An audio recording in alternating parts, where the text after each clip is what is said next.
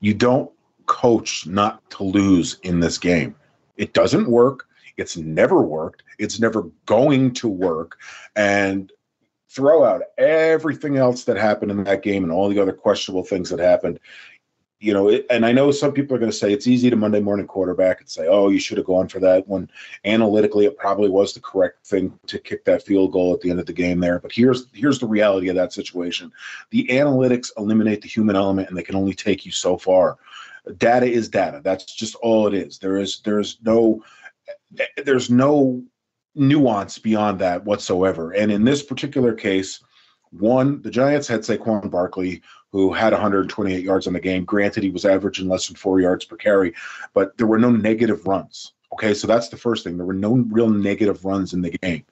Uh, the second thing is, is your kicker who had already missed one and had struggled going in that direction in warmups is on a bulky, swollen knee that requires surgery. And I know Gano has said uh, there's no excuses. I got to make that kick okay, that's fine, but your coach has got to recognize the fact that you are struggling, that you're hurt, that you're missing field goals at a, almost a remarkable clip this year when you're otherwise automatic, and that you're on a knee that requires surgery.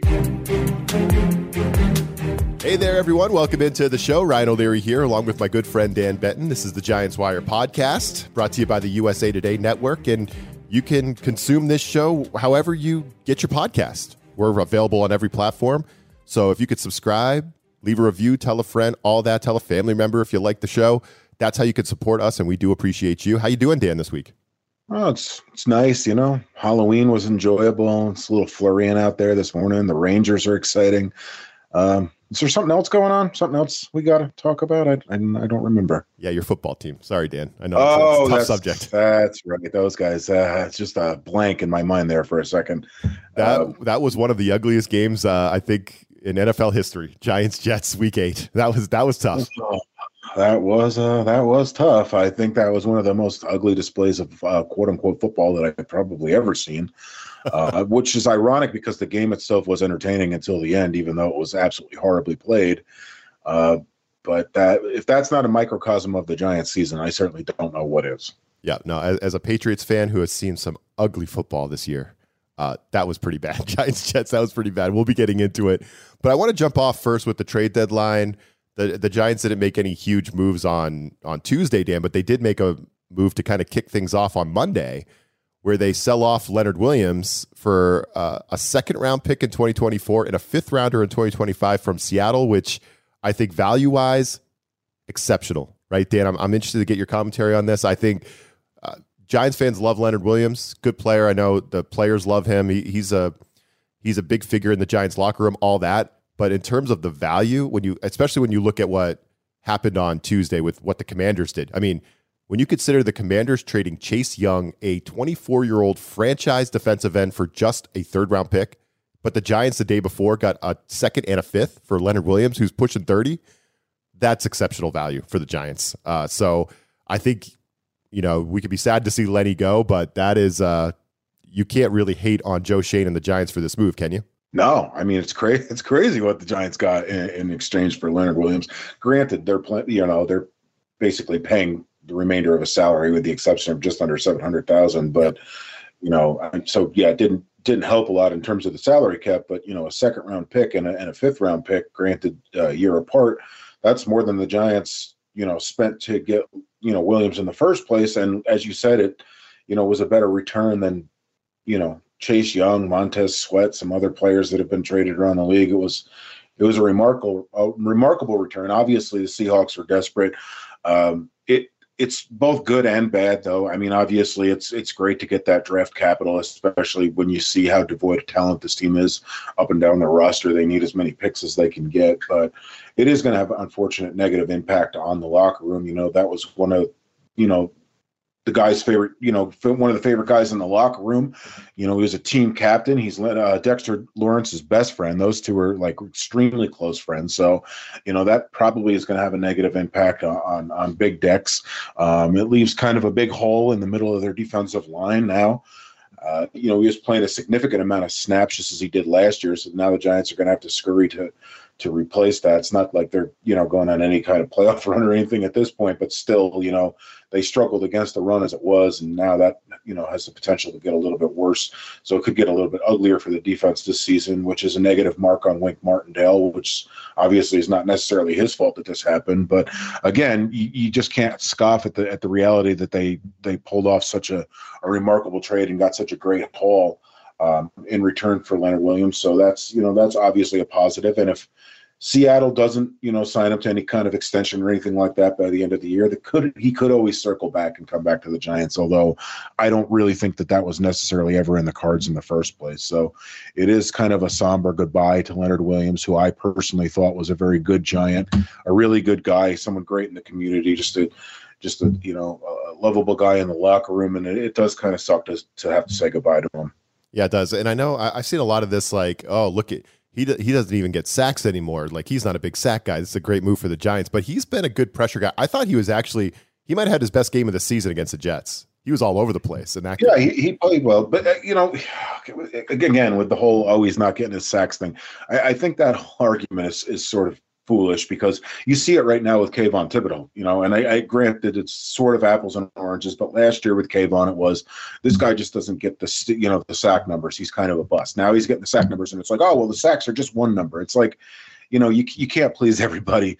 And that's sort of what it was with, with Leonard Williams. Uh, his role changed uh, with Wink Martindale. And, you know, it, you've heard Dexter Lawrence talk about it. Some players, get more favorable roles in the offense, but or in the defense. But Leonard Williams was a selfless player, and he he's allowed other guys to sort of excel in different areas where he would have racked up the sacks and these numbers and things like that.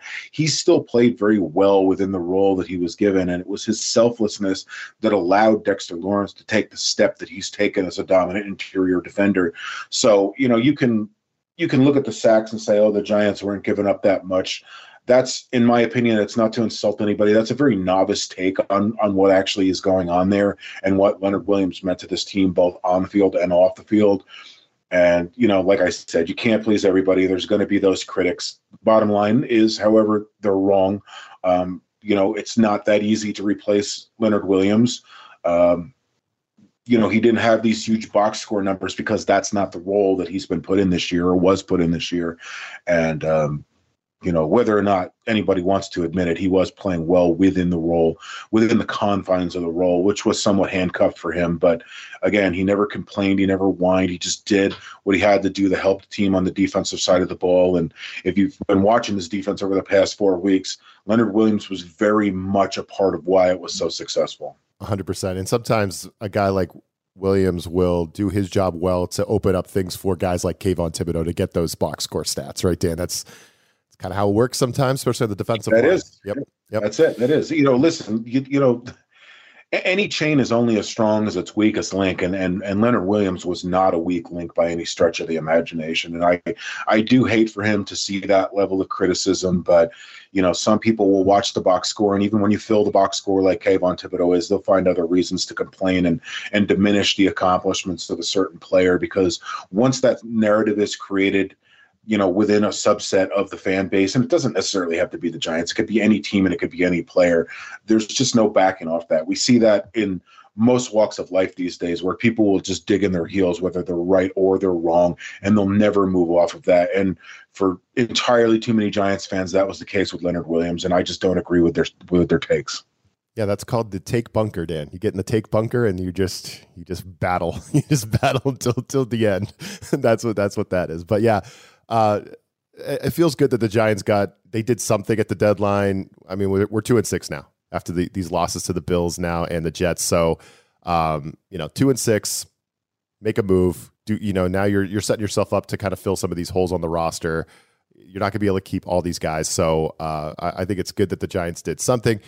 Brings us to this all-time ugly football game, though, Dan. Uh, and I know you had some beef with Brian Daboll after the Giants lost this one. You were pretty fired up. I was texting with you a little bit. Uh, even though there was some bad weather out there and there was someone named Tommy DeVito, who admittedly I, I did not know much about um, coming into the ball game.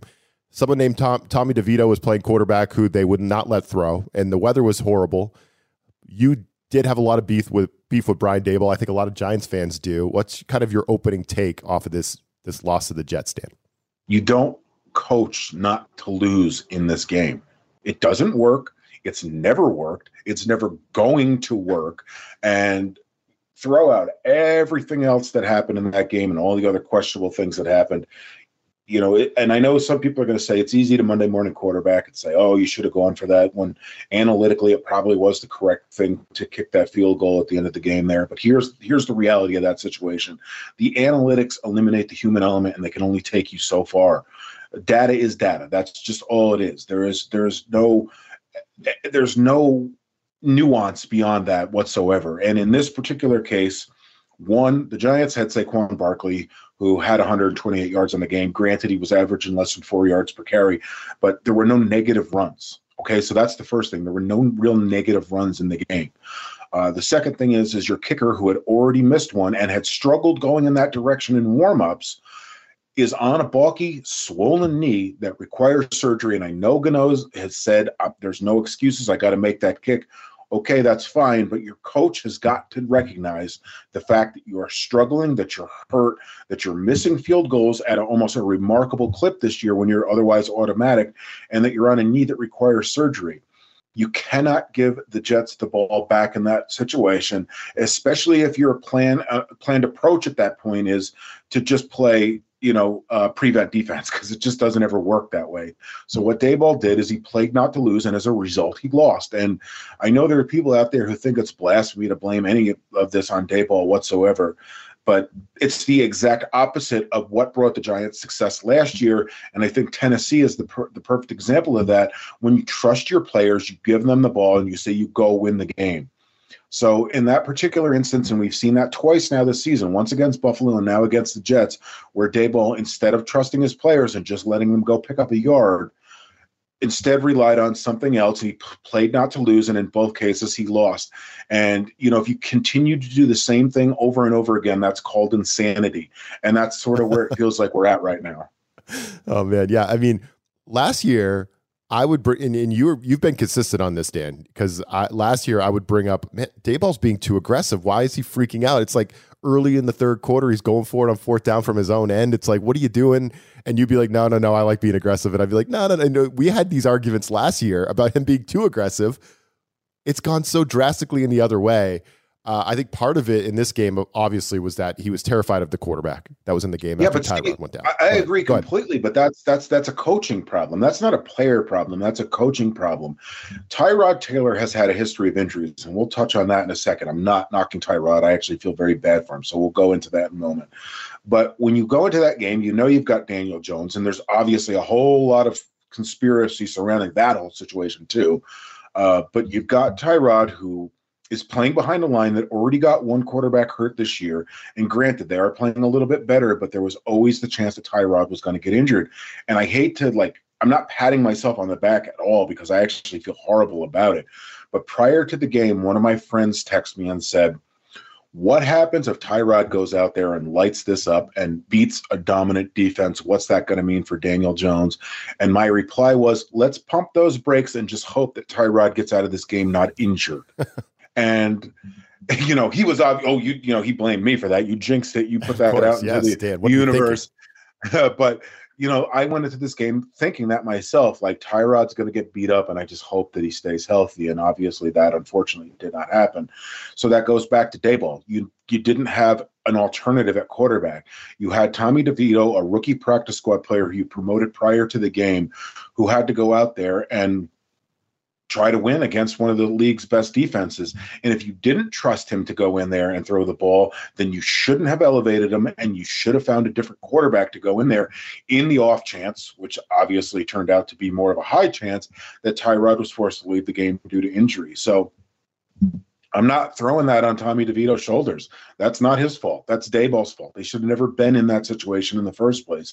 So throw out the aggressiveness. Aggressiveness. If you don't like that argument, well, then you can't defend the fact that he had to rely on Tommy DeVito during because of his own personnel decisions. It just it just doesn't work. It was just it was one of many faults of Daboll's this past week, and it, it cost the team. It just cost them a win, and that's just all there is to it. And now it's the second one in almost an identical scenario that the Giants have lost because of playing passive, and this time compounded by the fact that he didn't trust his quarterback, his NFL quarterback, to throw the ball. Yeah, it, it is. It was maddening, and it's like you have. I mean, every team does this. They have these undrafted kids on their practice squad to help with the scout team, and they never want these kids to play, right? That's never part of the plan. But when yeah, going, he's, he's a develop. Yeah, they're Yeah. developmental guys, Yeah. and that's exactly what Tommy DeVito is. He's a developmental guy. Like I understand why you know why you didn't want him to throw the ball. That that part of it I understand. What I don't understand is why you didn't have an alternative option in that particular instance. Then Yeah. because again, that's not the quarterback's fault. He's a developmental practice squad rookie. Like, and when he did try to throw the ball on Sunday, it was very clear why you didn't want him to throw the ball. And again, it's not knocking him; he's got a long way to go. But the Giants should have never found themselves in that situation in the first place. yeah, when DeVito threw the ball, it looked like a guy who was trying to get a waiver in so he could go back to Illinois this year. That's what he was actually trying to do before he was signed by the Giants uh, as an undrafted kid. He went actually went into the draft after a waiver was declined for him to go back to Illinois. But yeah, I mean, yeah, that's that's such a fair take. It's like, what are you doing at backup quarterback? Quarterbacks are going down all, all across the league. Every week, there's more quarterbacks going down.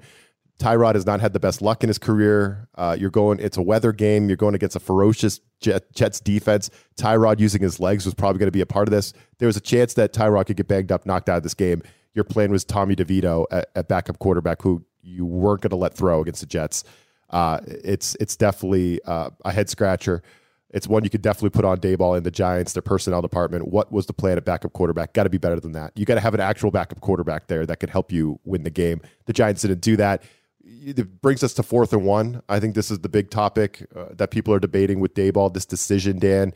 He kind of stood at the podium and said, "Look, I'm paraphrasing, but he said, "Look, we were two for 19 on third down. Again, I'm paraphrasing, and our quarterback can't throw, so we're going to kick the field goal there, uh, even with our kicker and his he's on one leg. We're going to go ahead and kick the field goal there. I, I think we can make a kick under 40 yards, whatever. That was the argument, but." just the sequence before that is what I can't get over, Dan, right? There's a minute 33 left in the game when Kayvon Thibodeaux sacks Zach Wilson on fourth down for a loss of 15 yards. So you get the football back that deep in Jets territory. They only have a couple timeouts left. It's like there's no way to lose. It's like, how can you lose that game? And we could talk about the analytics and the the probability of the giant. What was the probability? of the Gi- 99.99 repeating percent I mean- win probability. after Kayvon Thibodeaux sacked Wilson there on fourth down, there was no there's no way you lose the game. And the Giants found a way to lose it. It's it's unbelievable to me, but they, they could have just went for it on fourth down, right, Dan? Fourth and one. The only thing that was working on offense was just handing it to Saquon Barkley. You could have just went for it there. Uh, and, you know, even if he's he stopped, you have better field position than the missed field goal, and you might take off more time off the clock too, right? That's the argument. Daboll kind of pushed back against reporters after the game. What do you think? That is an easy second guess, the fourth and one decision to obviously kick the field goal with the with the injured kicker instead of just going for it. He could, he could push back all he wants to, um, you know. And I'm not usually a fan of Monday morning quarterbacking, but in this case, there's there's no defense. There's just no defense for it.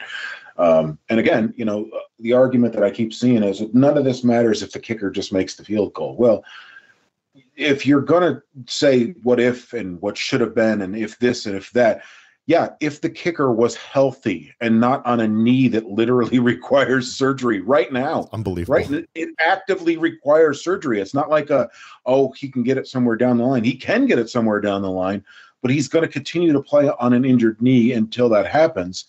And knowing that in a game where it's absolutely pouring and the field is slick and the ball is slick and there's a chance for a bad snap which by the way the laces were out on that field goal. So there was an error in the in the execution on that play on top of everything else.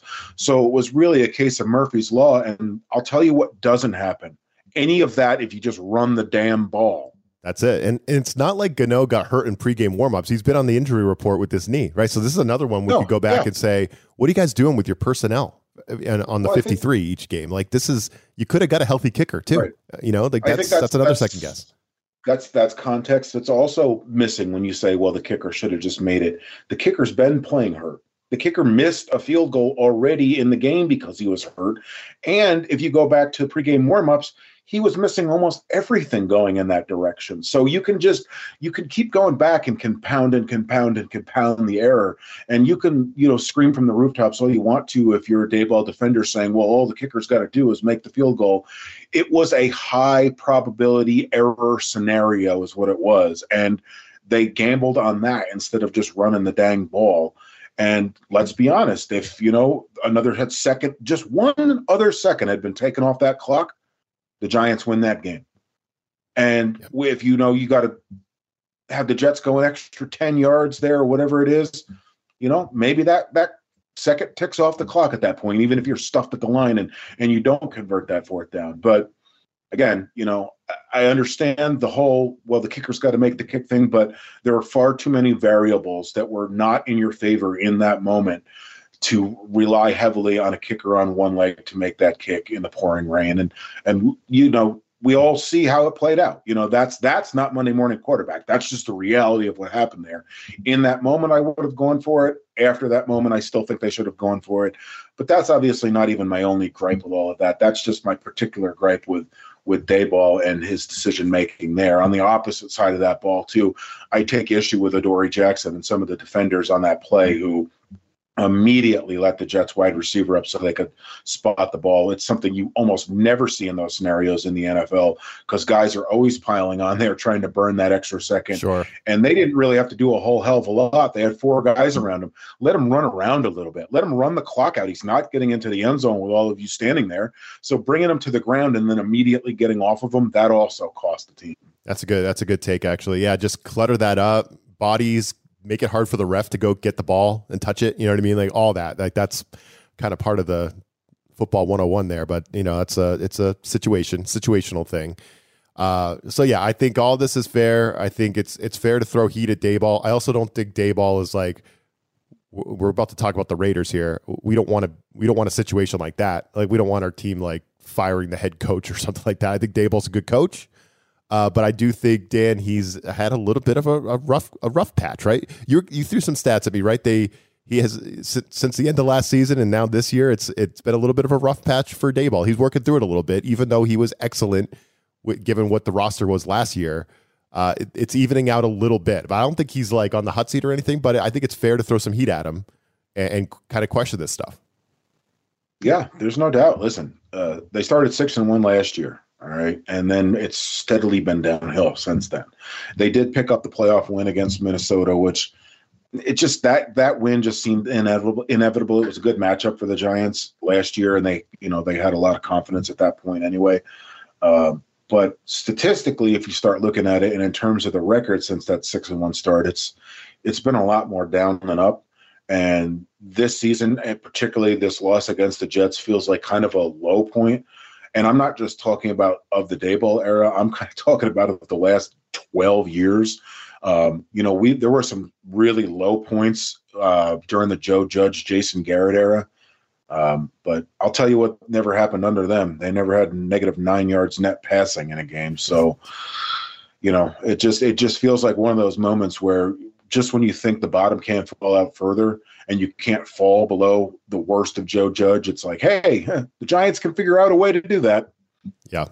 I mean, just the, the some of the stats, the passing stats are. I mean, the Giants wide receivers in the game, three total targets, one catch, negative one yard receiving. Uh, you didn't even gain one yard with your receivers, your wide receivers in the passing game in this one. It just screams of overthinking, overcoaching, uh, you know, just playing scared, playing not to lose, all your points, Dan, that you made. Yeah. So these are it's fair stuff. It did feel like a Joe Judgian kind of kind of game where you just you're just like, what mm-hmm. the hell was that? But uh, maybe that's a discredit to Joe Judge because he didn't like to your point, he never did anything like that. Uh, so well, there was those back to back quarterbacks. yeah. yeah. Yeah, that, that's I've tried to black that out of my mind, but yeah, that that did happen. Uh, all right, so the good news is QB one's coming back. That's what it sounds like. Daniel Jones on the men sounds like he's ready to go. He says he's ready to go against the Raiders. We'll talk about that here coming up next and more. But first, here's some Week Nine fantasy advice from thehuddle.com. I'm Corey Bonini of thehuddle.com here to bring you fantasy football strong plays for Week Nine. Quarterback Dak Prescott, Dallas Cowboys at Philadelphia Eagles. Coming off the bye, Prescott enjoyed the best game of his season, passing for 304 yards and 4 touchdowns. He threw just 6 TDs in the prior 6 games. He also lit up Philly last year for 347 yards and 3 touchdowns. And the Eagles just allowed Sam Howell to throw for nearly 400 yards and 4 scores of his own. There's plenty of potential versus a Philadelphia secondary that just hasn't been the same since Jonathan Gannon left to become Arizona's head coach. Running back Royce Freeman, Los Angeles Rams at Green Bay Packers. Freeman is on the upswing here, even with Darrell Henderson seeing the majority of reps over the last two games. Each has scored once on the ground in alternating contests, but Freeman has been much more efficient, and that could work in his favor to garner more touches this week. Green Bay has been trampled by running backs on the ground, and that's where Freeman could be a sly play in fantasy. However, he is a little bit of a risky play in any format. Roll with Royce only in the moment of desperation. Wide receiver Diontae Johnson, Pittsburgh Steelers versus Tennessee Titans. Johnson caught five passes for 79 yards in his Week 7 return, and he followed it up with 85 yards on eight grabs last Sunday, both of which easily led the club. His touchdown drought has reached 21 games, but his high involvement since returning from IR gives him decent wide receiver 3 appeal. Tennessee has given up the fourth most PPR points per game to the position, and most of that is due to volume. Tight end Hunter Henry, New England Patriots versus Washington Commanders. Henry's wasteland of a season continues on. He has not topped 9.1 PPR points or scored since week two, and the former Charger has no more than three targets in any game in the last month of play. All of that could change since Washington has been abysmal versus the position. This matchup rates in the top 8 for receptions and yardage per game, as well as ease of touchdowns in relation to catches allowed. If you need to cover a bye, the matchup is well worth the risk. For more award winning fantasy football news, tips, and advice, please be sure to check out thehuddle.com. All right, we're back. The Giants heading to Las Vegas. Dan, you heading to Vegas? Going to go gamble a little bit, cover the Giants? No, you didn't plan a trip for this. What are you doing, man? No, Come no, on. no, No, Vegas is not your scene.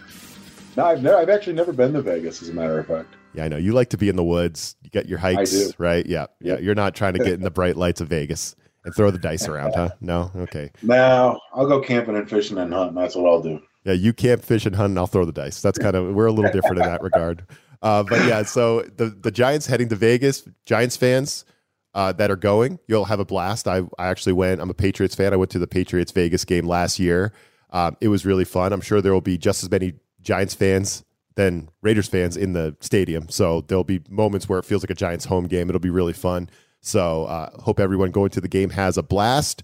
Uh, the good news here for the Giants, Dan, is well, number one, the Raiders are a complete dumpster fire. They just fired Josh McDaniels and the general manager. We'll talk about that here in a minute. And in terms of who the interim coach is, it's kind of interesting for the Giants. But um, really good news for the Giants is that Daniel Jones sounds like he's going to be returning to the lineup. He says he's going to return. You mentioned you you hit on that you know conspiracy theory earlier in the first segment. The conspiracy theory is Daniel Jones might have been cleared before this game if you believe some reporting, uh, but he was already ruled out for the game, so he'll be back this week. Good timing with Tyrod getting hurt, I guess. But uh, you mentioned earlier just Tyrod, man, the bad luck continues. I mean, they, even the injury, Dan, you didn't think that was his fault at all. Another injury that you don't think was No. Tyrod's fault. No, I mean that was just it's just a fluky football play. It's just it's unfortunate. It always is unfortunate with Tyrod, and I hate it for him. I really do. Like I, I was disappointed in the entire game, of course, and the outcome of the game and how it ended and all that. But you know, there was that additional black cloud that kind of hung over the whole thing of like, man, this just sucks for Tyrod, and it really does. Like whether or not he was going to be the starter when Daniel Jones was healthy, and we obviously know that he wasn't. Uh, it was a good opportunity for him to put good film on on on out there, so that when the time comes, that maybe he re-earns a starting role in the NFL, which you've heard me long say that I believe he he deserves. I, do- I think he does deserve another shot. I think he's the best backup quarterback in the NFL, and and he's arguably better than some of the NFL's current starters. And to have him go down with what appears to be such a severe injury is just sort of heartbreaking for the guy. You don't have to be a Giants fan to feel for Tyrod. He's dealt with a lot of nonsense and a lot of issues that weren't necessarily his fault over the years. And it just feels like, for whatever reason, once he starts getting momentum going, something fluky happens. And and here we go. It happened to him again. And who knows how long he's going to be out. But even when he returns, as long as Daniel Jones stays healthy, it's going to be back on the bench for him. And that's really unfortunate that he didn't get to finish this chapter of his story. And I, and truthfully, just on a personal level, I really hate that for him. Yeah, that's well said. Uh, so DJ coming back now. I know Devito was signed to the he was signed to the active roster. I know you could bring guys up. There's new rules with the practice squad, right? So is Devito going to back up DJ in this game? I guess. I mean, I guess. All right, so let's, let's just like let's not learn our lesson. Uh, well, he had like, the, the problem there was is like they signed Matt Barkley to the practice squad, which is sure. just this you know quality backup, but uh, you know he's only going to have three practices in, and um, he's obviously not going to get the first team reps. So the Giants kind of didn't have a choice to go with DeVito. The problem with DeVito was he's been elevated three times already this year, so his practice squad elevations were out. So the only op- option they had was to sign him to the 53 man roster. And with Tyrod out, that essentially automatically makes him the backup quarterback.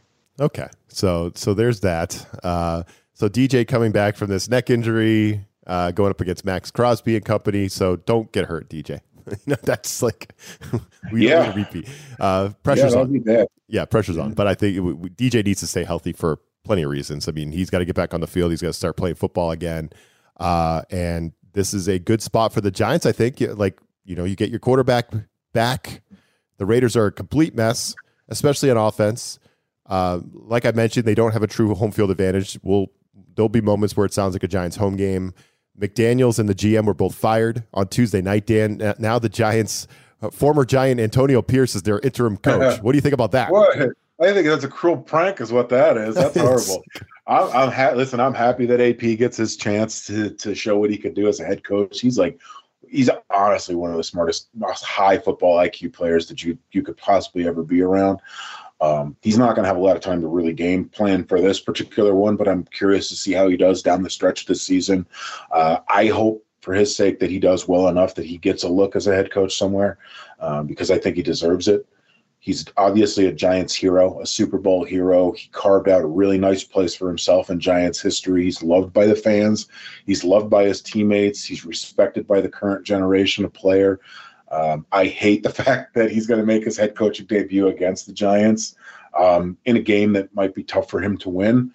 Uh, granted, the Giants are kind of their own version of a dumpster fire, so who, who really knows how that'll go?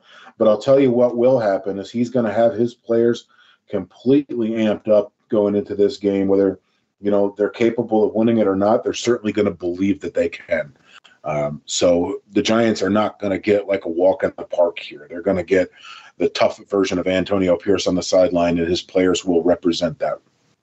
Yeah, I think that's this is an interesting one. As a Patriots fan, I do I do respect Antonio Pierce. I know he was a great player. Uh, now I'm I don't I'm not I don't appreciate him helping the Giants get into that Super Bowl because I think there was only one team in 2007 that could ruin that perfect season by the Patriots and that was the Giants. They that was the only team that had the balls to beat the Patriots that year.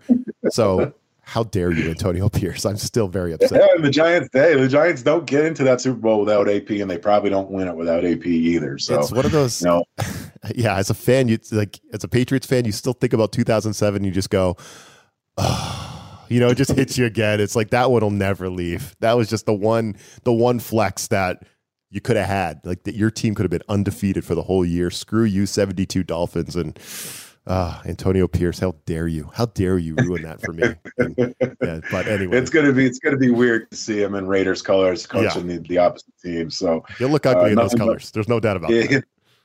Actually, I don't know. You know, those those that black and, and silver might actually look pretty good on it's true. But, it's true. And you know what? That's yeah. a great opportunity for him because the Raiders facilities yeah. over there, it's like just it's football heaven over there, football paradise yeah, in Vegas. So it's a great opportunity for him. I know that they've said that they're going to, you know, start their coaching search as soon as possible, and it's going to be intensive. But I really do, for, for AP's sake, I, I really hope outside of this game that he does exceptionally well in that role and kind of forces the Raiders' hand to to not just consider him, but to consider him seriously. And if they do pass him over, I want him to do well enough that other teams around the league look at him and go, hmm, you know what, this guy might be the guy because he deserves this opportunity. He 100% does, and and I really do hope he finds success in this role.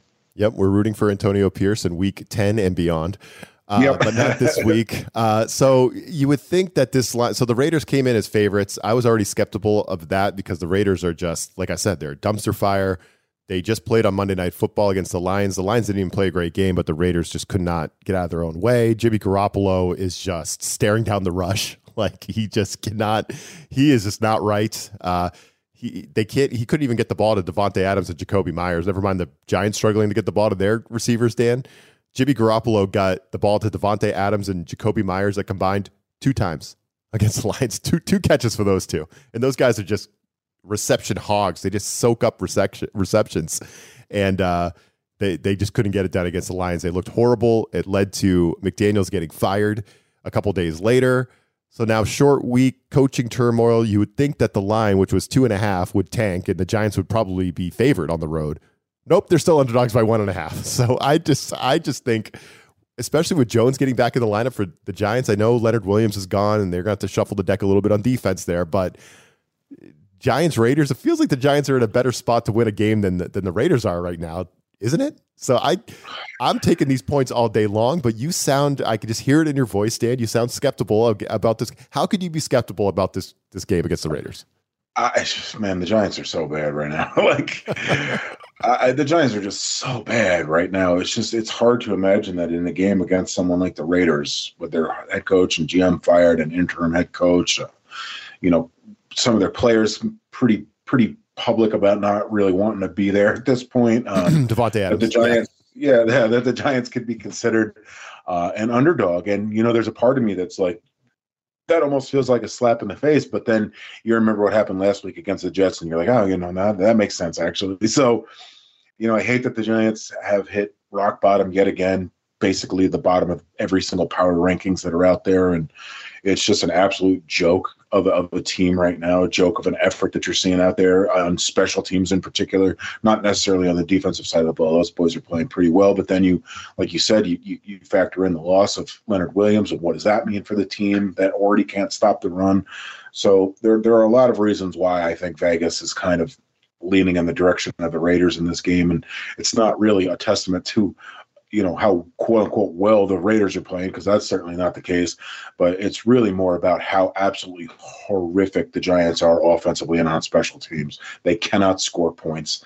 Um, they can't pass. They're running. They can run, uh, but it's at a lo- you know low clip per per rush, so that's not particularly impressive.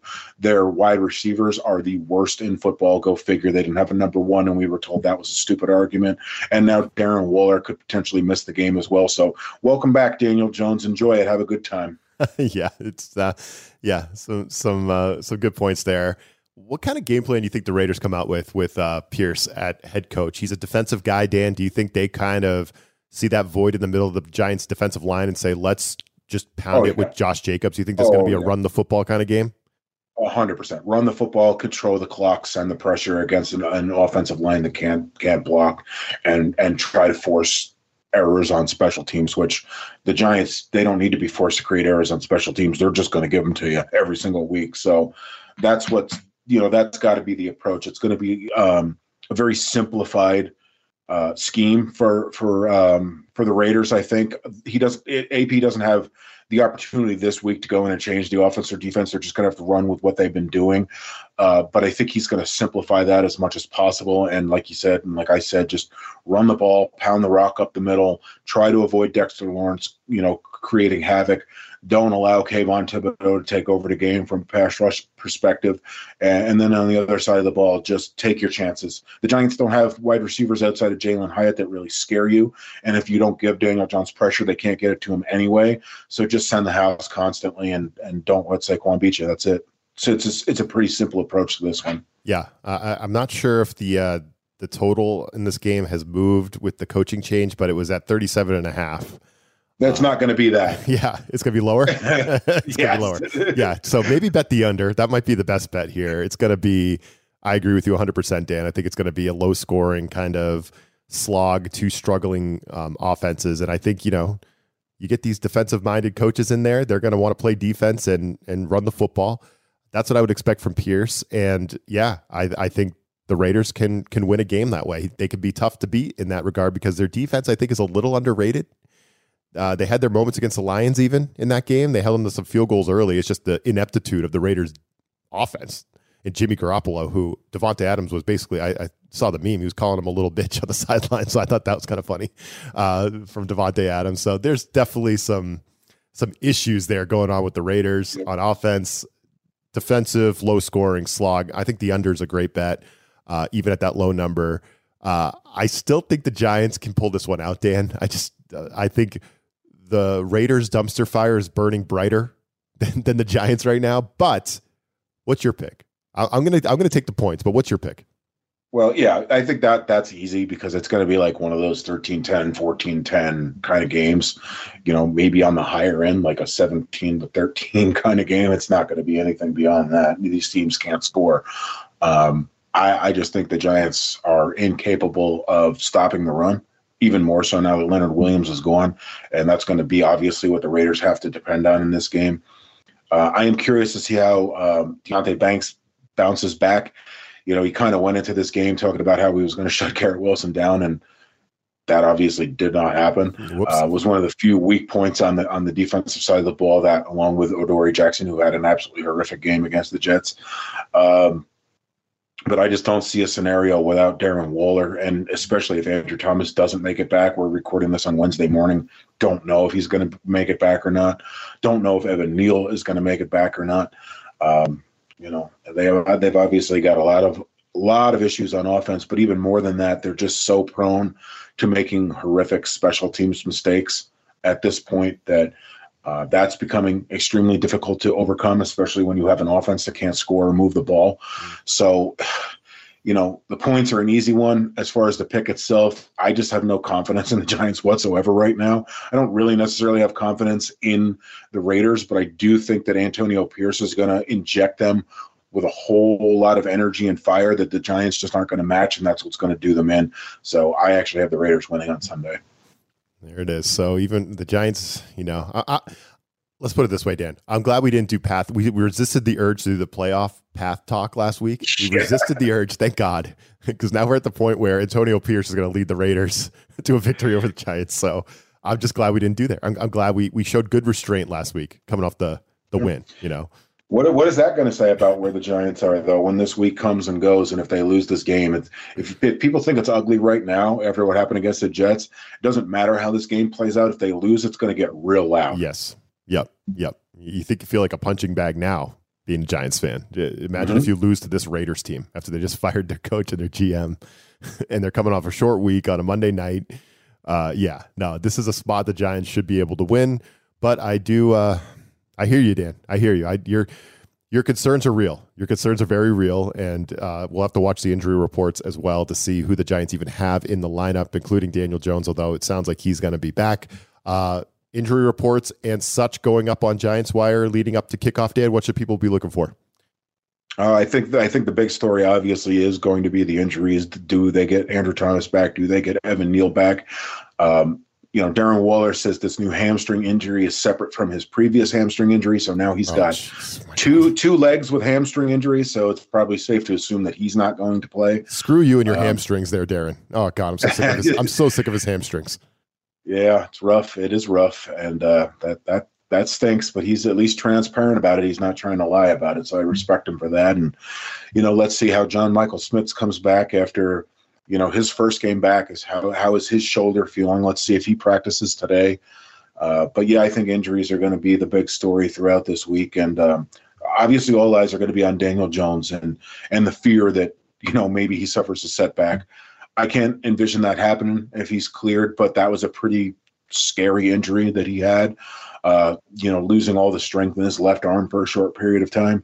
It's not his throwing arm, but that tells you the severity of the injury that he had. So we'll see if he can make it through three full practices without suffering a setback. So yeah, it's going to be kind of like an injury focused three days uh, the rest of this week.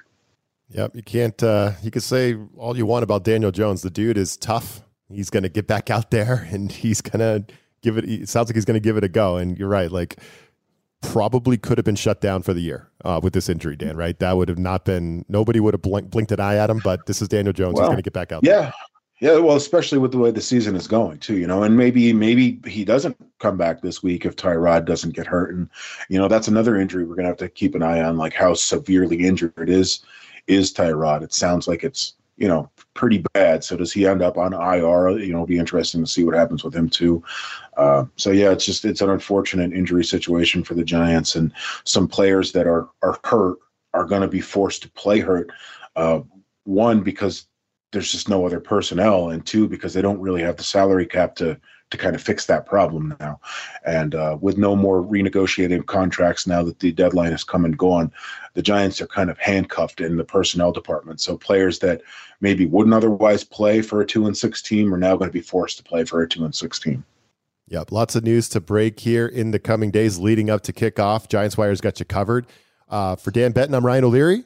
Thanks for joining us as always. Again, subscribe if you haven't. Tell a friend or family member if you could. And Dan and I will be back next week to cover Giants Raiders. Looking forward to that. Catch you then.